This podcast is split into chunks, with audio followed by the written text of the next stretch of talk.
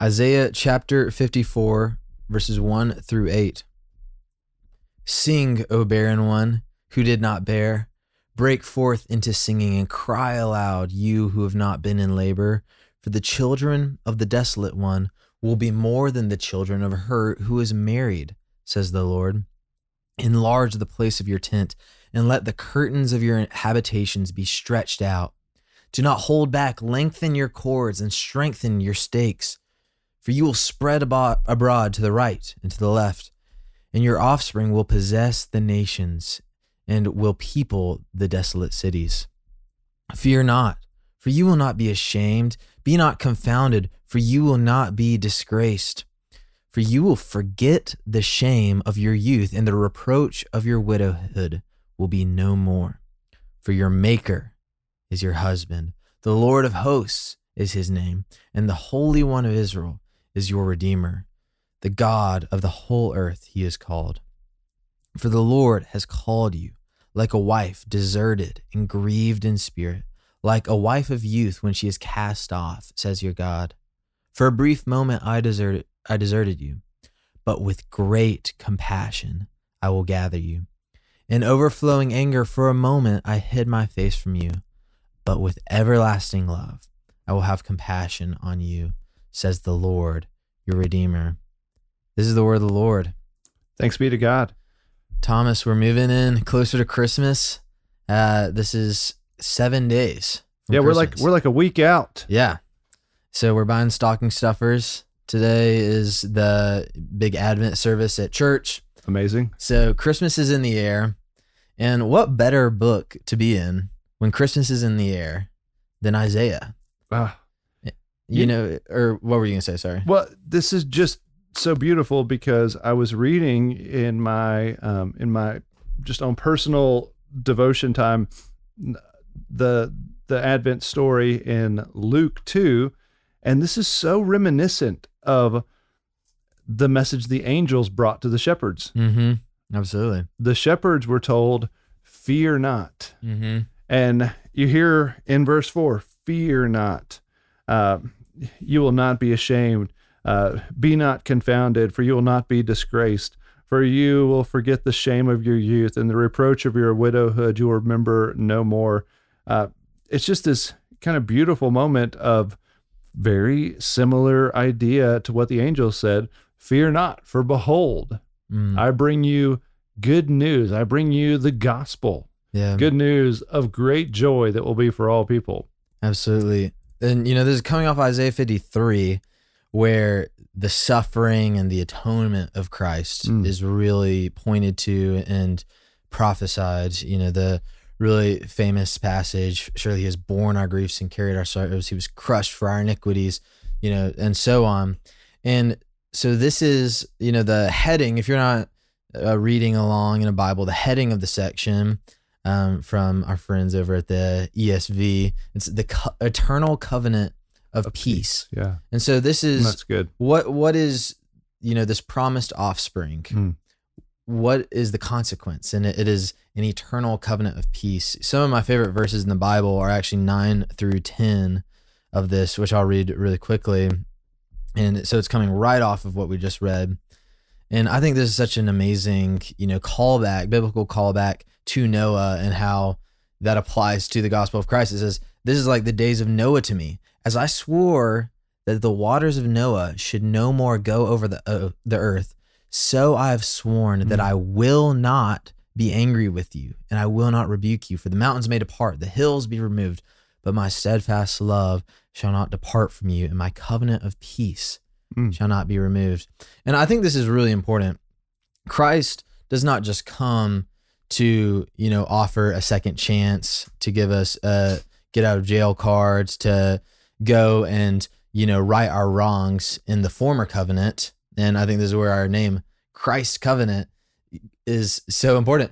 The Yeah. covenant or Yeah. the Christ comes with a new covenant, a new contract from God that we will be dealt with according to his righteousness. And so the anger that Israel has evoked here that has caused God to briefly hide his face from his people will no more come over them. That's right. And I think that's such an amazing promise. Yeah, and you know they're they're a picture of all people. Yeah, absolutely. We've we've all the Lord has hid His face from all of us uh, through because of of our sin, and His wrath is rightly poured out on our lack of holiness. Uh, Mhm. and yet Isaiah 53 teaches that Jesus took the wrath of God. Mhm. We saw him as despised and rejected by God, but really he was taking on our wrath or, or on the wrath. He was taking on our punishment, the wrath of God on himself, Mm. that we might be heirs to this promise in Isaiah 54. And as we look at this in light of Christmas being one week away, one week away, um, and we look at this in light of today being the big Advent service and celebrating what the Lord has done in coming the first time, and He will come again a second time. I love this verse six. You know, I don't know what other people have called you, Will. I remember some people in my past, and I'm sure it's in everybody's past. We've all been called things that were hurtful, and we've all believed at times some of those things. Mhm.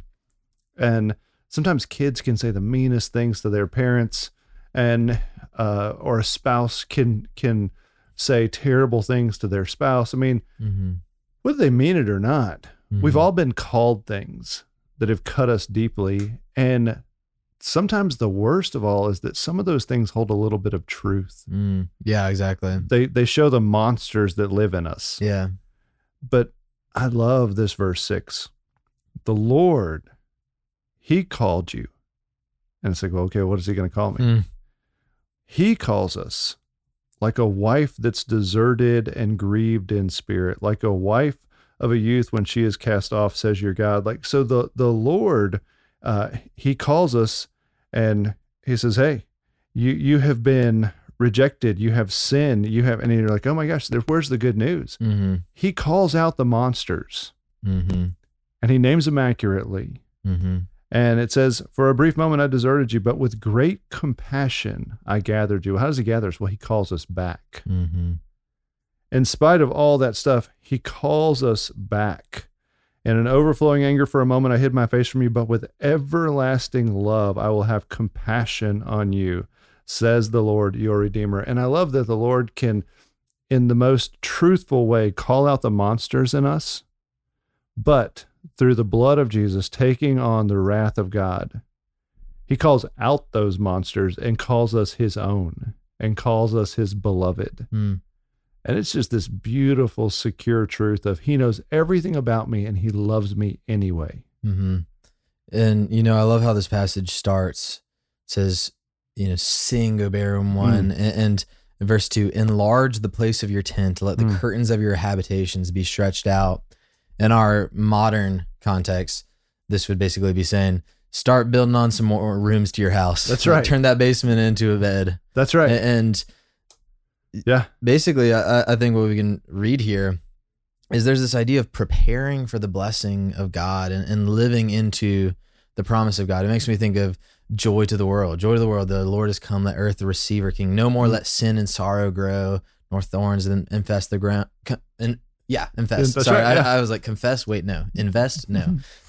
infest the ground. That's right.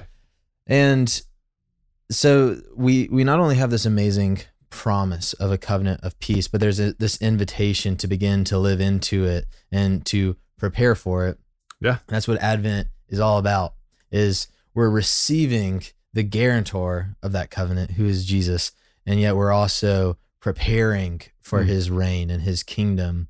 And so, you know, I think a great question that we're not going to answer on here, but is a great question to meditate on is how do we begin to to build those rooms onto the house? How do we begin to live towards the kingdom and the reign and the covenant of Christ that will Yeah. stand forever? Amen. Well, I'm excited because some of that's actually going to get answered in the Christmas Day sermon. Boy, oh boy, Very excited. Our own Jeremy Brooks is going to be preaching to us, which will be awesome. Jeremiah Brooks, Come on.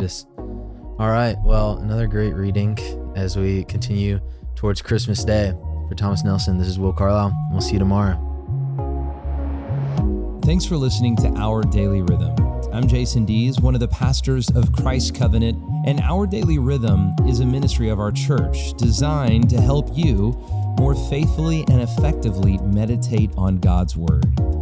If you ever have a question for us about one of our Bible readings or one of your own Bible readings, please don't hesitate to text us at 404 465 1737. Again, that's 404 465 1737. Or email me directly at jason at christcovenant.com. We'll meet you again tomorrow for our daily rhythm.